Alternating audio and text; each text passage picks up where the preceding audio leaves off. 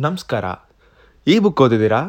ಅಂತ ಕೇಳೋದಕ್ಕೆ ಈ ವಾರ ನಾನು ಸಮರ್ಥ ಬಂದಿದ್ದೇನೆ. ಅಂದಹಾಗೆ ಯಾವ ಬುಕ್ ಅಂತ ಕೇಳಿದ್ರ?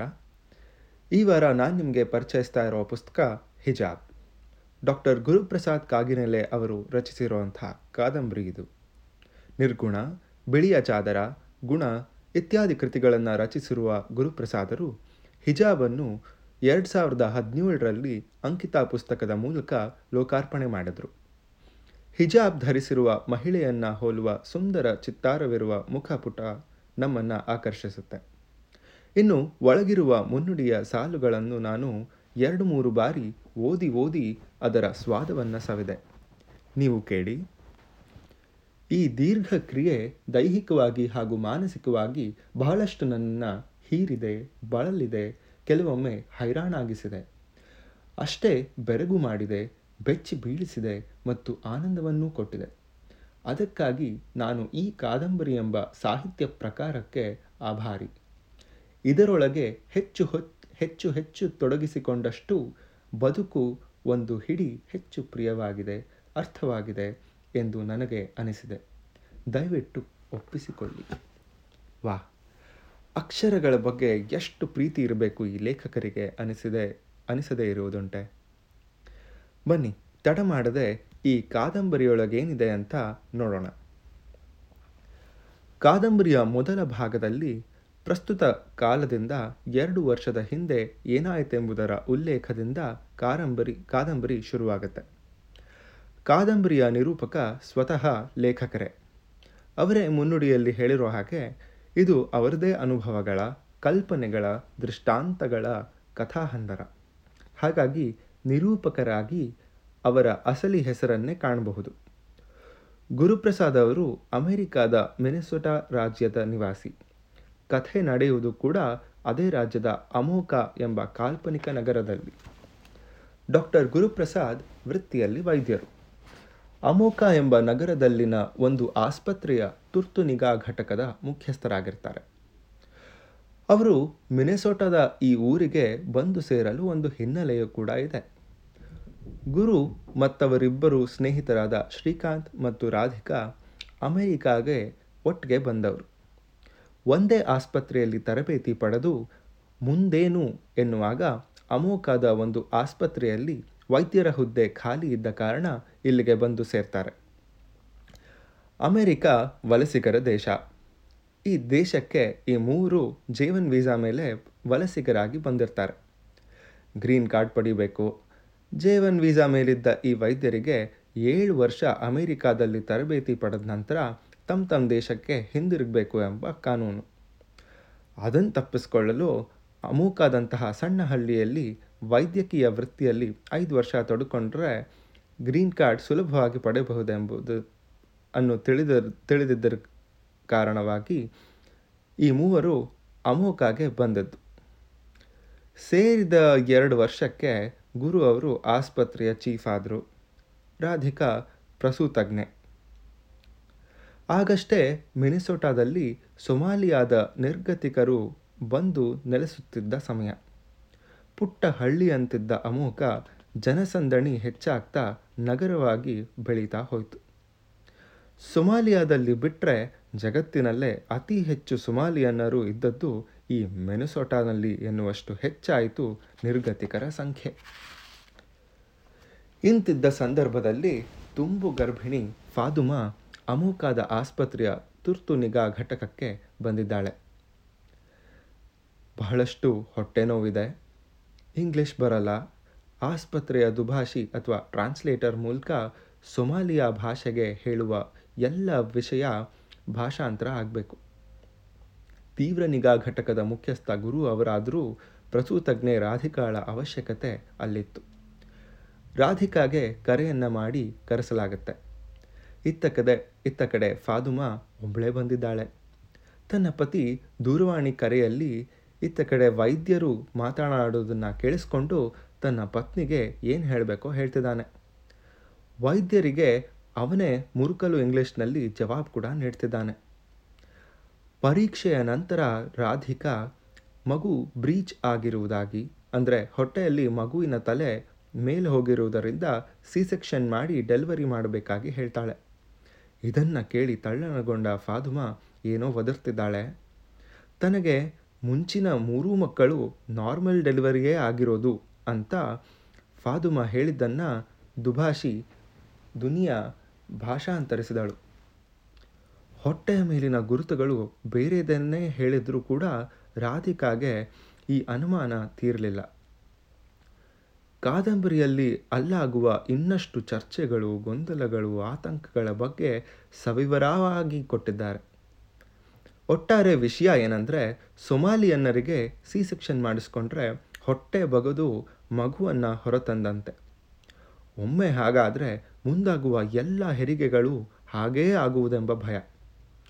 ಹತ್ತು ಹದಿನೈದು ಮಕ್ಕಳನ್ನು ಹೆರಬೇಕೆಂಬ ಗುರಿ ಅಥವಾ ಆಶಯವನ್ನು ಹೊತ್ಕೊಂಡಿರುವಂಥ ಅವರಿಗೆ ಇದು ಹರಾಮಂತ್ ಎಂಬಂತೆ.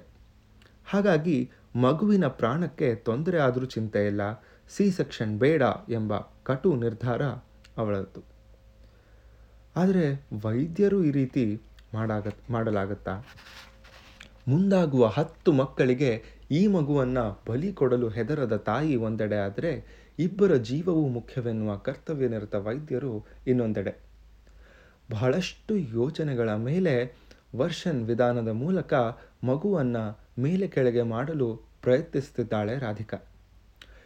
ಇದರಿಂದ ನಾರ್ಮಲ್ ಡೆಲಿವರಿ ಮಾಡಿಸುವ ಯತ್ನ.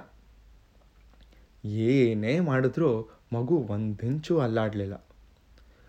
ಮಗುವಿನ ಹಾರ್ಟ್ ಬೀಟ್ ಸ್ವಲ್ಪ ಕಡಿಮೆ ಆಗ್ತಾ ಇದೆ. ತಕ್ಷಣವೇ ಆಪರೇಷನ್ ಥಿಯೇಟರ್ಗೆ ಕರೆದೊಯ್ದ, ಕರೆದೊಯ್ತಾರೆ. ಕಡೆಗೆ ವಿಧಿ ಇಲ್ಲದೆ ಸಿ ಸೆಕ್ಷನ್ ಮಾಡಲೇಬೇಕಾಯಿತು. ಹೆರಿಗೆ ಏನೋ ಆಯಿತು, ಆದರೆ ಅದರ ಪರಿಣಾಮ? ಇದರ ಮಧ್ಯೆ ಕೆಲ ವಾರಗಳ ಹಿಂದೆ ಇಂಥದ್ದೇ ಒಂದು ಹೆರಿಗೆಯನ್ನು ರಾಧಿಕಾ ಮಾಡಿಸಿರ್ತಾಳೆ. ಅದು ರುಖಿಯಾ ಅನ್ನೋ ಹೆಣ್ಣು ಮಗಳಿಗೆ. ಅವಳ ಗಂಡ ಅಬ್ದಿ ಅಬುಬಕರ್, ನಮಗೆ ಮೋಸ ಆಗಿದೆ, ನಮ್ಮ ನಂಬಿಕೆಗಳಿಗೆ ದ್ರೋಹ ಆಗಿದೆ ನಾರ್ಮಲ್ ಡೆಲಿವರಿ ಆಗೋ ಕಡೆ ನಮ್ಮ ಸಮ್ಮತಿ ಇಲ್ಲದೆ ಸಿ ಸೆಕ್ಷನ್ ಮಾಡಿದ್ದಾರೆ ಅಂತ ಒಂದು ಕಂಪ್ಲೇಂಟನ್ನು ಆಸ್ಪತ್ರೆಯ ಮೇಲಧಿಕಾರಿಗಳಿಗೆ ಕೊಟ್ಟಿರ್ತಾರೆ. ಗುರು ಹೇಳಿ ಕೇಳಿ ಆಸ್ಪತ್ರೆಯ ಚೀಫ್ ಅವರಿಗೆ ಆ ಕಂಪ್ಲೇಂಟ್ ಕಾಪಿ ಬಂದು ಸೇರಿರುತ್ತೆ. ರಾಧಿಕಾ ಮತ್ತು ಗುರು ಇಬ್ಬರೂ ಸದ್ಯಕ್ಕೆ ಆತಂಕದಲ್ಲೇ ಇದ್ದಾರೆ. ಹೆರಿಗೆ ಏನೋ ಚೆನ್ನಾಗಾಯಿತು. ಮಗು, ತಾಯಿ ಇಬ್ಬರೂ ಆರೋಗ್ಯವಾಗಿದ್ದಾರೆ. ಆದರೆ ಈ ಸಿ ಸೆಕ್ಷನ್ನ ಪರಿಣಾಮ ಏನಾಗುತ್ತೋ ಎಂಬ ತಲ್ಲಣ ಅವರಿಗೆ. ಇದಾದ ಸ್ವಲ್ಪ ದಿನಕ್ಕೆ ಫಾದುಮಾ, ಅವಳ ಗಂಡ ಹಸನ್ ಮತ್ತು ಅವರ ಕುಟುಂಬದ ಹಾಗೂ ಅಮೂಕದ ಏಕೈಕ Somali doctor doctor Mohammed Mohammed ಇವರ ಆಸ್ಪತ್ರೆಗೆ ಬರ್ತಾರೆ. ಗುರು ರಾಧಿಕಾ ಇಬ್ಬರೊಂದಿಗೂ ಚರ್ಚೆ ಏರ್ಪಾಟಾಗಿರುತ್ತೆ. ಚರ್ಚೆ ಅನ್ನೋದಕ್ಕಿಂತ ಅವರ ನಂಬಿಕೆ ದ್ರೋಹ ಆಗಿರುವುದರ ಬಗ್ಗೆ ಕಂಪ್ಲೇಂಟ್ ಹೇಳೋ ಒಂದು ಸನ್ನಿವೇಶ. ವೃತ್ತಿ ಧರ್ಮ ಮೆರೆದ ಕಾನ್ಫಿಡೆನ್ಸ್ ಇವರಿಗೆ ಡಾಕ್ಟರ್ ಮಹಮ್ಮದ್ನ ಹಿನ್ನೆಲೆ ಅನುಮಾ, ಅನುಮಾನಾಸ್ಪದವಾಗಿತ್ತು. ಕೊಂಚ ನಾಟಕೀಯವಾಗಿ ಮಾತನಾಡ್ತಾ ಸೊಮಾಲಿ ಹೆಣ್ಣು ಮಕ್ಕಳಿಗೆ ಈ ಸಿ ಸೆಕ್ಷನ್ನಿಂದ ಮಾನಸಿಕವಾಗಿ ಎಷ್ಟು ಪರಿಣಾಮ ಬೀರುತ್ತೆ ಇತ್ಯಾದಿ ವಿವರಗಳನ್ನು ನೀಡೋದಕ್ಕೆ ಹೋಗ್ತಾನೆ ಮೊಹಮ್ಮದ್. ಇದ್ಯಾವುದರಲ್ಲೂ ಆಸಕ್ತಿ ಇಲ್ಲದ ರಾಧಿಕಾ ಕೇವಲ ಫಾದುಮಾ ವಿಷಯದಲ್ಲಿ ತಾವೇನು ತಪ್ಪು ಮಾಡಿದ್ರು? ಯಾಕಿಷ್ಟು ಗಲಾಟೆ ಮಾಡೋದಕ್ಕೆ ಬಂದಿದ್ದಾರೆ ಗಂಡ ಹೆಂಡತಿ ಅನ್ನೋದರ ಬಗ್ಗೆ ಅಷ್ಟೇ ಮೊಹಮ್ಮದ್ನ ಪ್ರಶ್ನಿಸ್ತಿರ್ತಾರೆ. ಕ್ಷಮೆ ಕೋರಬೇಕೆಂದು ಆಗ್ರಹಿಸ್ತಾನೆ ಮೊಹಮ್ಮದ್. ವೃತ್ತಿ ಧರ್ಮ ಮಾಡಿದ್ದೀನಿ, ಯಾವ ತಪ್ಪು ಮಾಡಿಲ್ಲ, ಕೋರ್ಟ್ಗೆ ಹೋಗೋದಿದ್ರೆ ಹೋಗಿ ಅಂತ ಸ್ವಲ್ಪ ಜೋರಾಗೆ ರಾಧಿಕಾ ಪ್ರತ್ಯುತ್ತರ ನೀಡ್ತಾಳೆ. ಆಗ ಹೆಣಗಳು ಉರುಳಬಹುದು, ಪರಿಣಾಮ ಎದುರಿಸಿ ಅಂತ ಮೊಹಮ್ಮದ್ ಹೆದರಿಸಿ ಹೊರಡ್ತಾನೆ. ಸ್ವಲ್ಪ ದಿನದ ಬಳಿಕ ಸುದ್ದಿ ಪತ್ರಿಕೆಯಲ್ಲಿ ರುಖಿಯಾ ಹಠಾತ್ತನೆ ನೇಣಿಗೆ ಶರಣಾದ ಪ್ರಸಂಗ ತಿಳಿದುಕೊಳ್ತಾರೆ. ಈ ಸುದ್ದಿಯನ್ನು ಓದಿ ಗುರು ದಂಗಾಗ್ತಾರೆ. ಇದರ ಮಾರನೆಯ ದಿನ ಟಿ ವಿಯಲ್ಲಿ ಫಾದುಮಾ ಮಿಸಿಸಿಪಿ ನದಿಗೆ ಹಾರಿ ಪ್ರಾಣದ, ಪ್ರಾಣ ಕಳೆದುಕೊಂಡುದರ ಸುದ್ದಿ ಮತ್ತಷ್ಟು ಆಚ, ಆತಂಕ ಹೆಚ್ಚಿಸುತ್ತದೆ. ಇದಾದ ಮೇಲೆ ಏನಾಯಿತು ಅಂತ ನೀವು ಕಾದಂಬರಿ ಓದೆ ತಿಳಿಬೇಕು. ಇದು ಕೇವಲ ಶೇಕಡ ಹತ್ತು ಪರ್ಸೆಂಟ್ ಅಷ್ಟೇ ಕಥೆ ನಾನು ನಿಮ್ಗೆ ಹೇಳಿದ್ದು. ಇನ್ನಷ್ಟು ಸ್ವಾರಸ್ಯಗಳ ಸ್ವಾರಸ್ಯಕರ ಅಂಶಗಳು ಈ ಕಾದಂಬರಿಯಲ್ಲಿ ನಿಮಗಾಗಿ ಕಾಯ್ತಾ ಇದೆ. ಧರ್ಮ, ದೇವರು, ಸಂಪ್ರದಾಯ, ಸಂಸ್ಕೃತಿ, ಜೊತೆಗೆ ವೃತ್ತಿ, ಮಾನವೀಯತೆ, ಇವುಗಳ ನಡುವಿನ ವ್ಯತ್ಯಾಸ, ಸಾಮ್ಯಗಳು ಇವುಗಳ ನಡುವೆ ಮೂಡಬಹುದಾದಂಥ ಒಂದು ಸಂಘರ್ಷ ಇದೆಲ್ಲದರ ಬಗ್ಗೆ ಸೊಗಸಾಗಿ ಗುರುಪ್ರಸಾದ್ ಅವರು ವಿವರಿಸಿದ್ದಾರೆ. ಭಾಷೆಯ ಮೇಲಿನ ಹಿಡಿತ ಓದುಗನನ್ನು ಸ್ವಲ್ಪವೂ ಆಚೀಚೆ ಸರಿದಂತೆ ನೋಡಿಕೊಳ್ಳುತ್ತೆ. ಇನ್ನು ಅವರು ವಿವರಿಸುವ ಘಟನೆಗಳು ಓದ, ಓದುಗನಿಗೆ ಹೊಸದು, ಹಾಗಾಗಿ ಕುತೂಹಲ ಕಾದೇ ಇರುತ್ತೆ. ಒಟ್ಟಾರೆ ವಿದ್ಯಾಭ್ಯಾಸ, ತರಬೇತಿಗಳನ್ನು ಪಡೆದು ಒಂದು ನಿರ್ದಿಷ್ಟ ವೀಸಾ ಮೇಲೆ ಅಮೆರಿಕಾಗೆ ಬಂದಿರುವ ಗುಂಪೊಂದೆಡೆ. ಆದರೆ, ತಮ್ಮ ಬೇರುಗಳನ್ನು ಕಳಚಿಕೊಳ್ಳದ, ತಮ್ಮ ನಂಬಿಕೆಗಳನ್ನು ಬಿಟ್ಟುಕೊಡದ, ತಮ್ಮ ದೇಶದಲ್ಲೂ ಇರಲಾಗದೆ ನಿರ್ಗತಿಕರಾಗಿ ಬಂದ ಗುಂಪು ಇನ್ನೊಂದೆಡೆ. ಇವರ ಧರ್ಮ, ಸಂಸ್ಕೃತಿ, ಆಚರಣೆಗಳು ಇವರಿಗೆ ಮುಖ್ಯ. ಅವರ ವೃತ್ತಿಧರ್ಮ, ಸಂವಿಧಾನ, ಕಾನೂನು ಅವರಿಗೆ ಮುಖ್ಯ. ಈ ಸಂಘರ್ಷಕ್ಕೆ ಕೊನೆ ಹಾಡುವುದು ಹೇಗೆ? ಯಾರು ಮತ್ತು ಯಾವಾಗ? ಈ ಘಟನೆಗಳಿಂದ ವೈದ್ಯರ ಗ್ರೀನ್ ಕಾರ್ಡ್ ಪ್ರಾಸೆಸ್ಗೆ ತೊಡಕಾಗತ್ತಾ? ಅಥವಾ ಕೋರ್ಟ್ ಮೆಟ್ಲು ಏರ್ತಾರಾ? ರುಖಿಯಾ, ಫಾದುಮಾ ನಿಜವಾಗ್ಲೂ ಆತ್ಮಹತ್ಯೆ ಮಾಡ್ಕೊಂಡಿದ್ರ? ಅವರ ಥರಾನೇ ಇನ್ನಷ್ಟು ಸೊಮಾಲಿ ಹೆಣ್ಣು ಮಕ್ಕಳಿಗೂ ಅದೇ ರೀತಿ ಆಯ್ತಾ? ಎಲ್ಲ ತಿಳಿಯಬೇಕಾದ್ರೆ ಈ ಕಾದಂಬರಿ ನೀವು ಕೊಂಡು ಓದಲೇಬೇಕು.